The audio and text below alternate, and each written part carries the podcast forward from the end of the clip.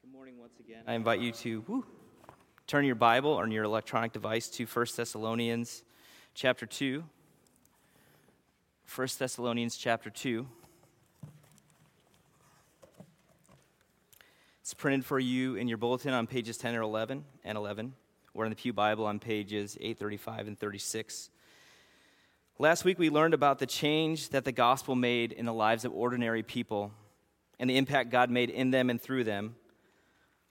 Paul, who was the author of this letter, stood amazed at what God had done in just a matter of three short weeks of faithful and effective ministry. In spite of opposition, the Thessalonians remained joyful and faithful to Christ and had effectively witnessed to their whole region. Paul thanked God that they had really changed and that they were having a big impact for the kingdom on those around them. So, in this passage this morning, Paul shifts his attention slightly. He devotes this section of his letter to remind them of his integrity when he ministered among them. Hear now God's word to us from 1 Thessalonians chapter 2 verses 1 through 12. For you yourselves know, brothers, that our coming to you was not in vain. But though we had already suffered and been shamefully treated at Philippi, as you know, we had much, or we had boldness in our God to declare to you the gospel of God in the midst of much conflict.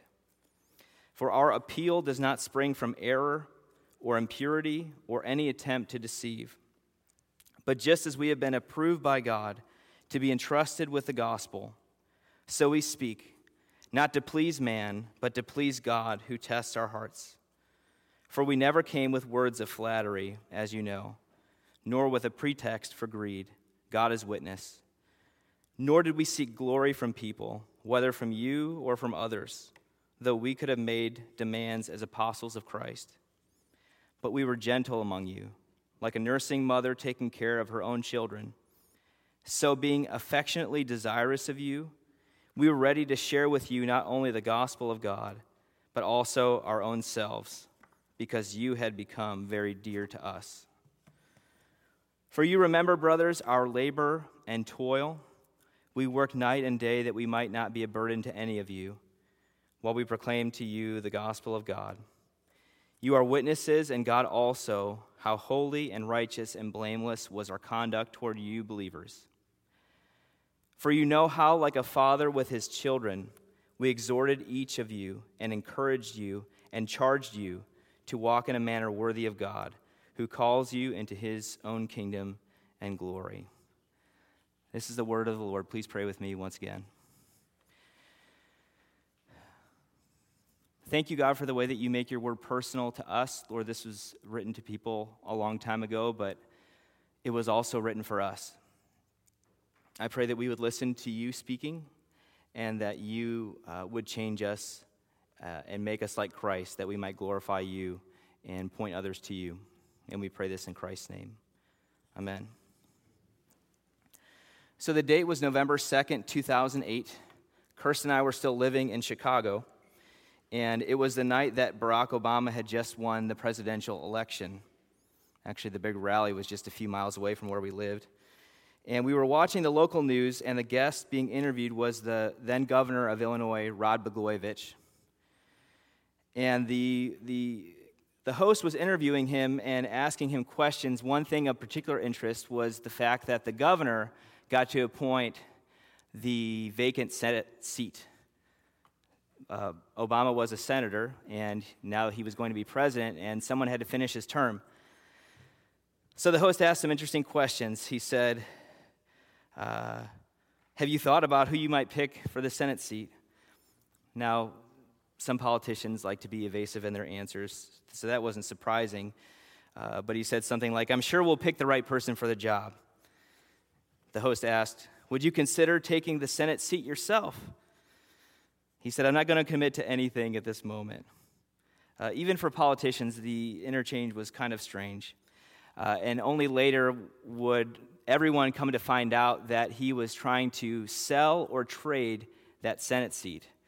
So maybe the people he had in mind were watching, and he didn't want to give away anything or, or make the seat appear more valuable. Uh, and what was the fallout? Well, he obviously he he wasn't the governor anymore after the truth came out, and he was sentenced to 14 years in prison uh, where he wasn't able to be uh, with his wife and two daughters. And he's still in prison right now. Uh, what about something a little bit more closer to home and something more recent? Antwan Wilson, who was the head of DC schools, had resigned this past week for manipulating the lottery system to get his daughter into a different school. This particular school had a waiting list of hundreds and hundreds of people who wanted to be in this school, and he, he found a way to rig the system so that she could get transferred to this school without having to wait.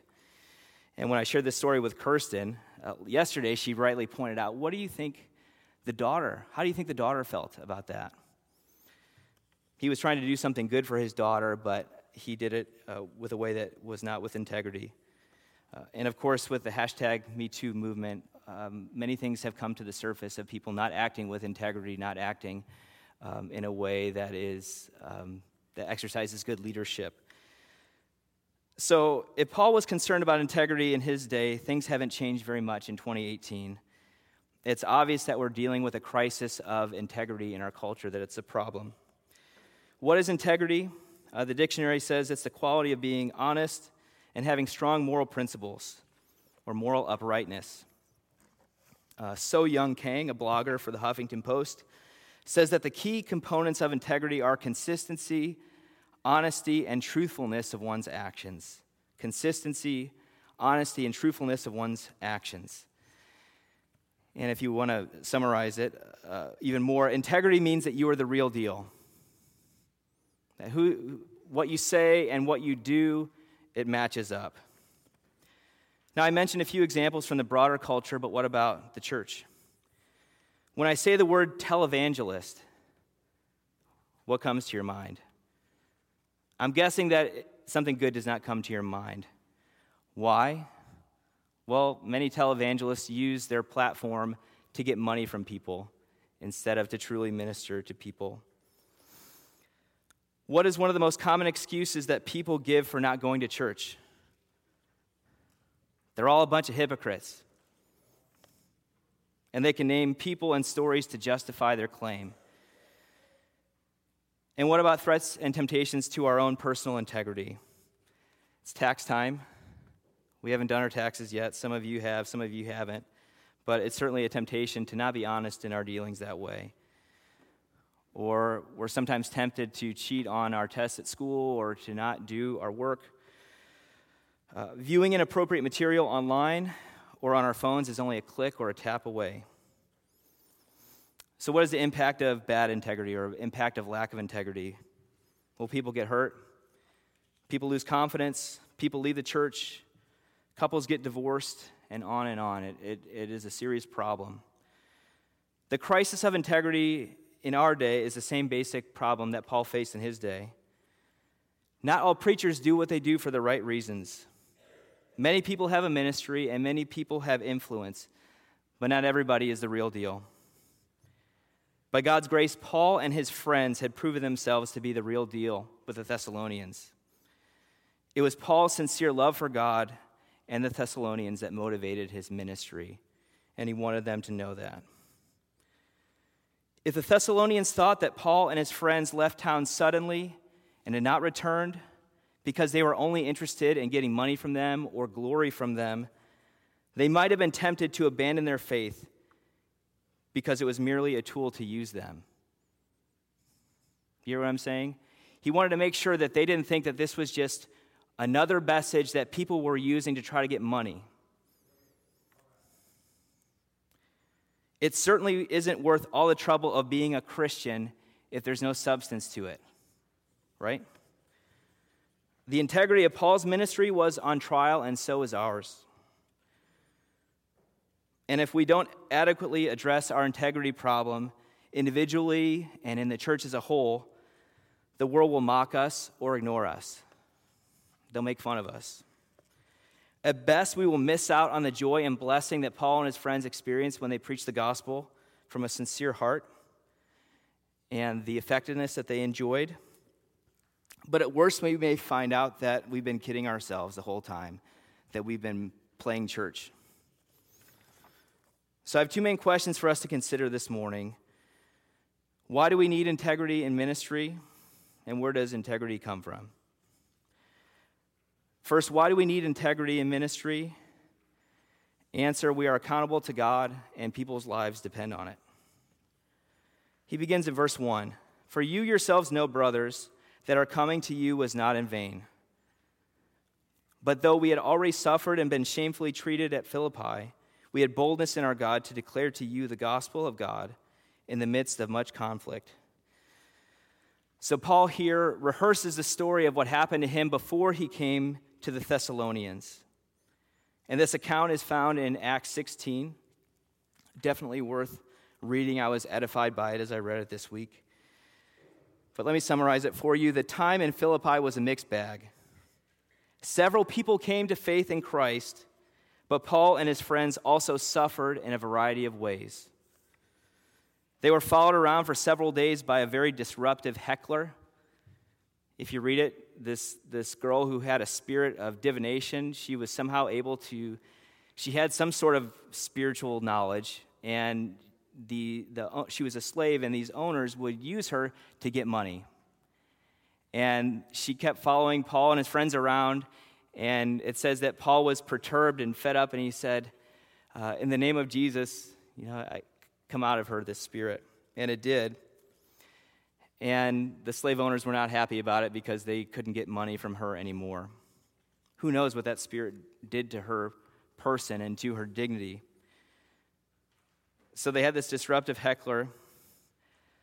But then they were seized and dragged before authorities to be falsely accused. Again, these guys didn't care about the, this girl's well being, they didn't care about Paul and his friends or what they preached about. All they cared about was that they couldn't get money anymore from this slave girl.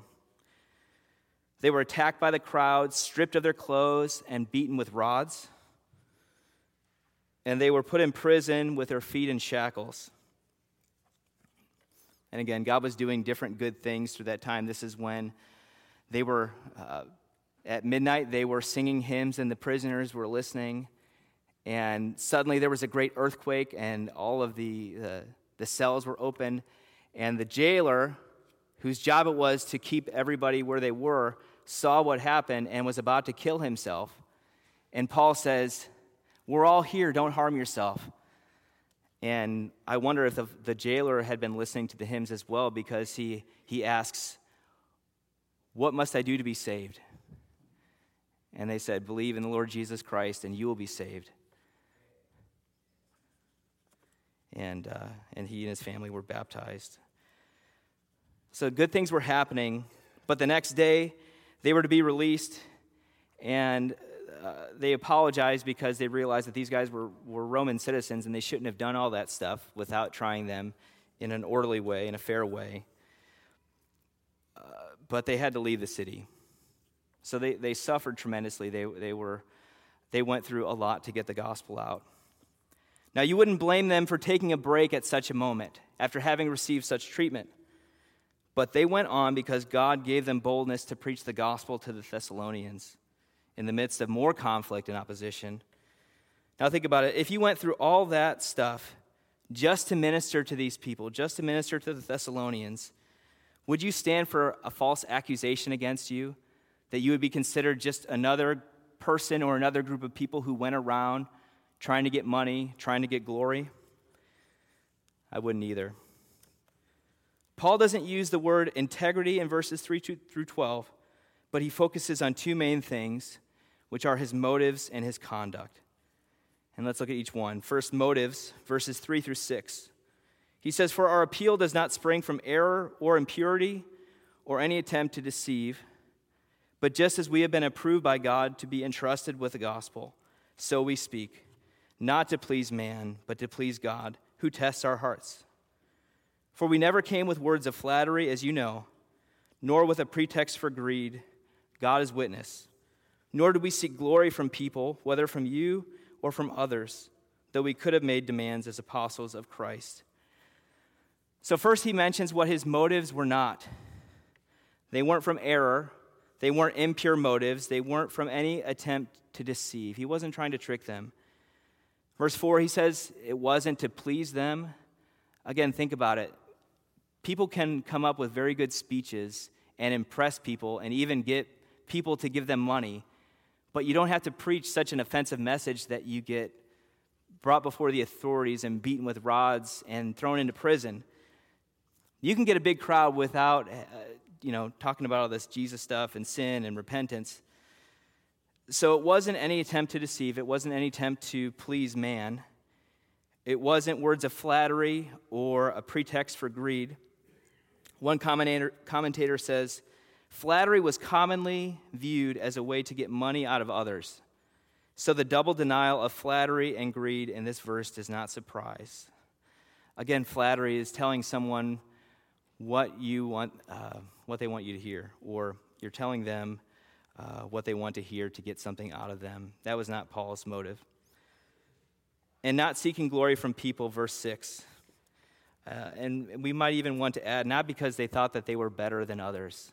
Again, they were talking about weighty matters of sin and judgment and the grace of God in Christ.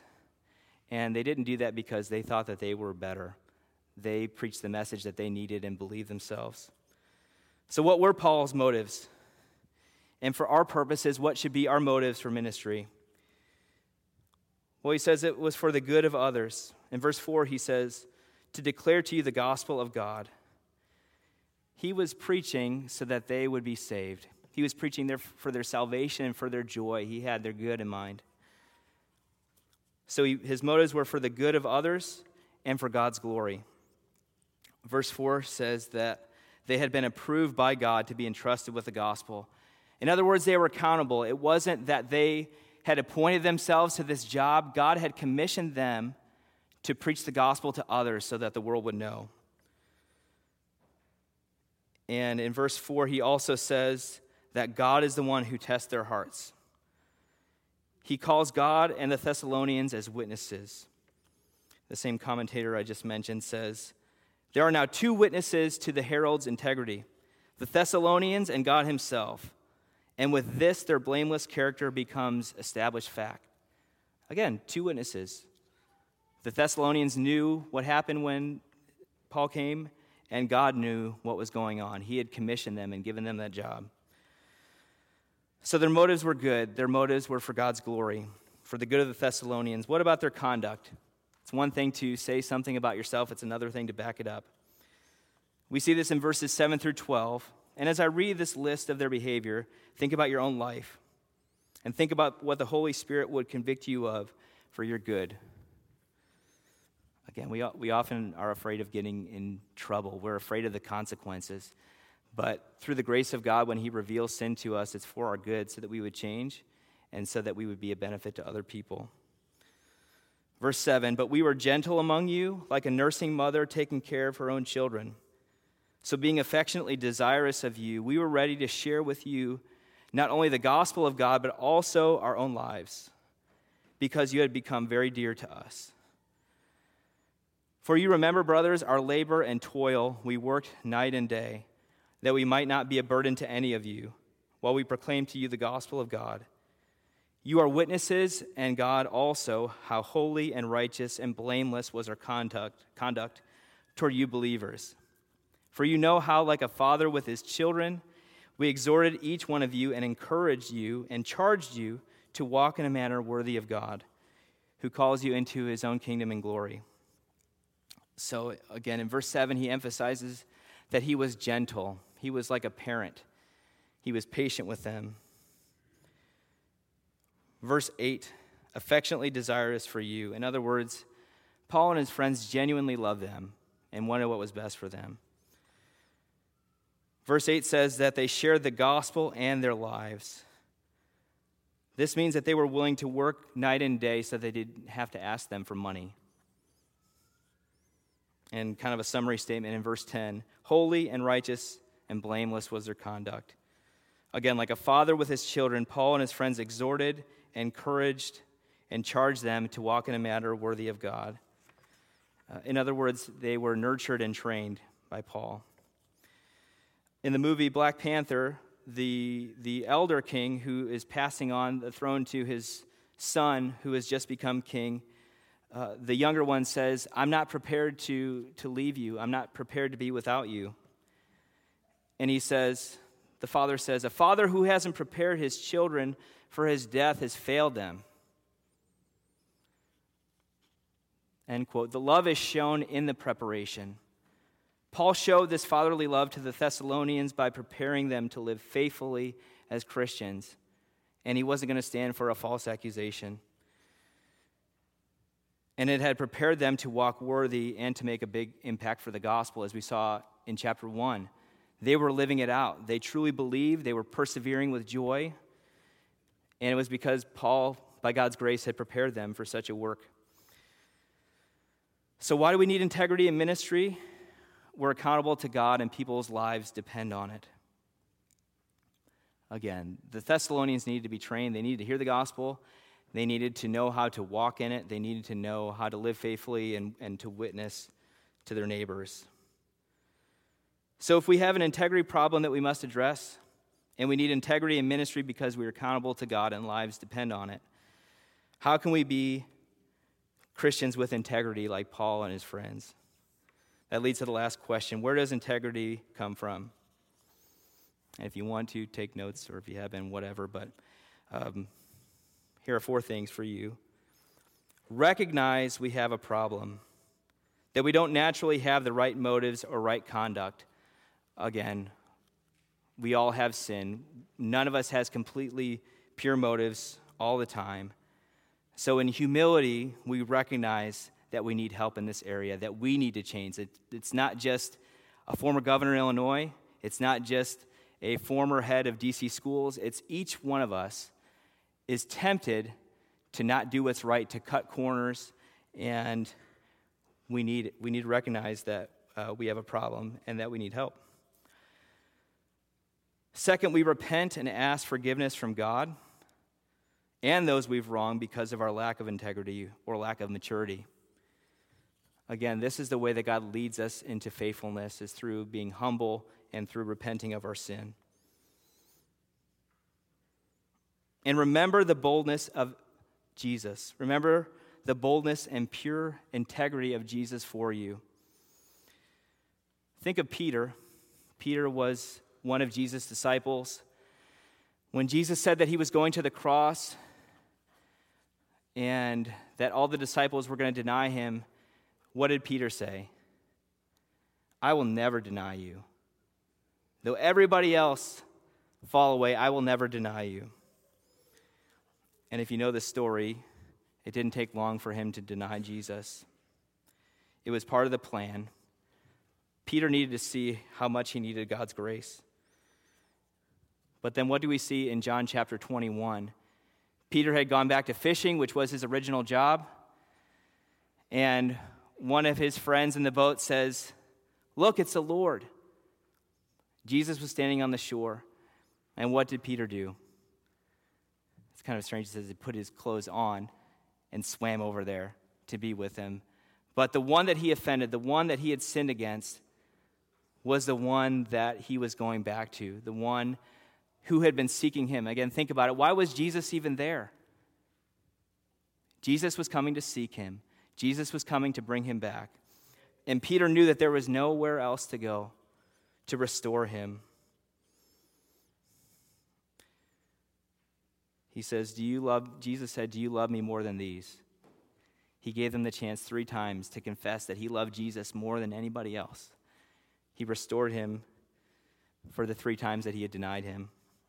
And it was because, not because Peter was so great, but because he loved Peter and he forgave him. Again, think of the promise, 1 John 1 9. If we confess our sins, he is faithful and just to forgive us our sins and cleanse us from all unrighteousness.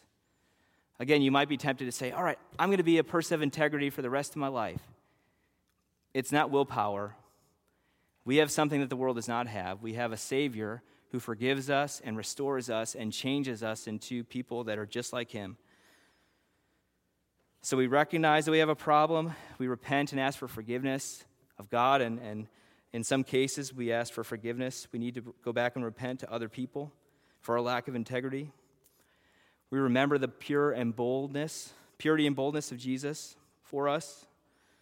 and that we renew our commitment to the means that God gives to you and me to make you a person of integrity.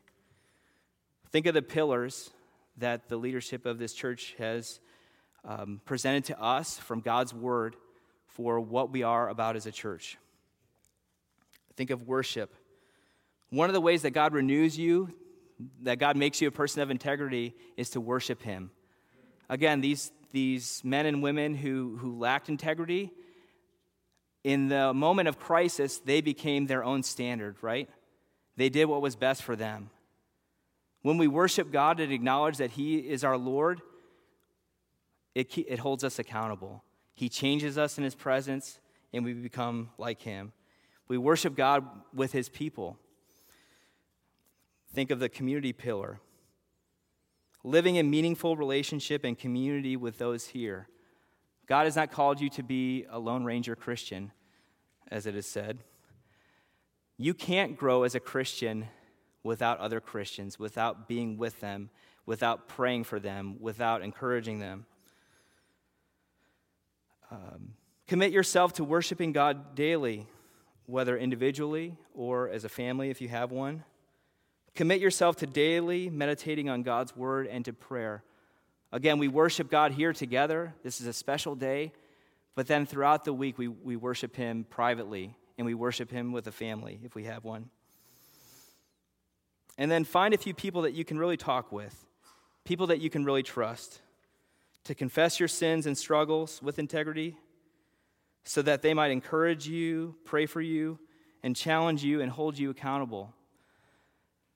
I have a group of guys that do this. I was encouraged to, to find a group by one of my seminary professors. Uh, he himself has a group of guys that he talks with regularly, and they even get together twice a year to, to encourage one another, to hold one another accountable. And I have two friends from seminary that I talk with usually every other Wednesday morning. And we pray for one another. Uh, again, churches everywhere are struggling in a variety of ways. And as we're able to pray together for our various needs and what we're facing in our lives, not only in church, but personally, uh, I'm reminded and I'm renewed and refreshed of the task that God has given me to do. And this is not just for pastors, this is for everybody. That you really have people that you can talk to and be accountable to. So, integrity doesn't mean that you're perfect. I hope that you don't think that. But it does mean that you are learning how to repent. I'll say it again integrity doesn't mean that you're perfect. Most everybody knows that Billy Graham, the famed evangelist, died this past week at the age of 99, and he had quite an impact. He preached the gospel to an estimated 215 million people in 185 countries, and he was especially known for his personal integrity. But one blemish that people point out was in a private conversation between himself and former President Nixon. Uh, here's what uh, this article said in the New York Times. Uh, Mr. Graham's image was tainted in 2002 with the release of audio tapes that Nixon had secretly recorded in the White House three decades earlier. The two men were heard agreeing that liberal Jews controlled the media and were responsible for pornography. A lot of Jews are great friends of mine, Mr. Graham said at one point on the tapes. They swarm around me and are friendly to me because they know that I'm friendly with Israel. But they don't know how I really feel about what they are doing in this country.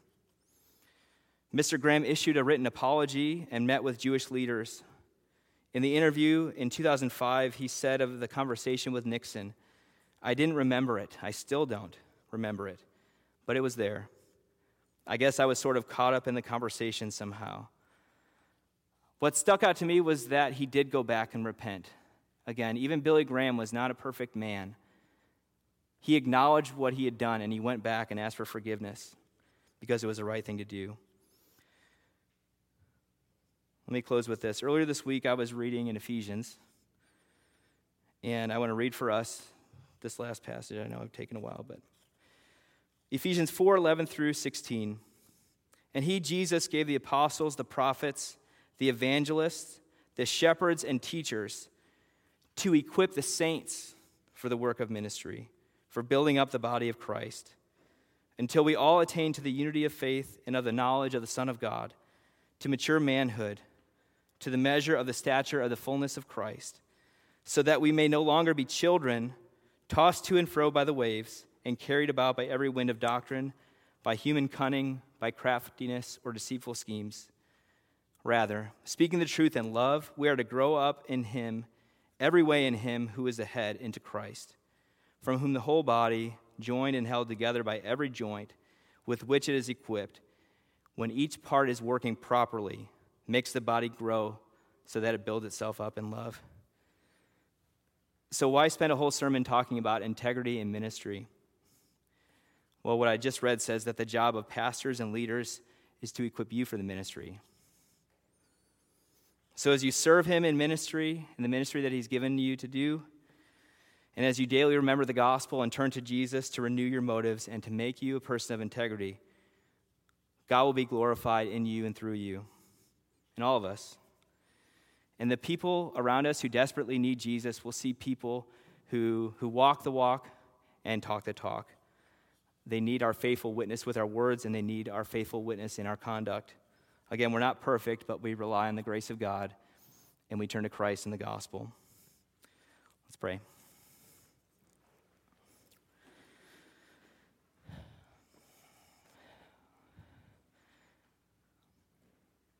Lord, we know that we cannot change ourselves. We cannot generate the willpower to make ourselves people of integrity. And that is the reason why you came, because you had perfect integrity. You are the Lord of the church. You are the one that we are accountable to. You have a mission for us, a mission to be committed to our own discipleship and humility and repentance and faith but Lord, also to be a witness to those around us. We pray that your word would work in us effectively, that we would be changing, and that we would delight and with great joy be your faithful witnesses, that we would delight to know you as our God, and that we would delight to be with your people, and that we would delight to be your witnesses. And we pray this all in Christ's name. Amen.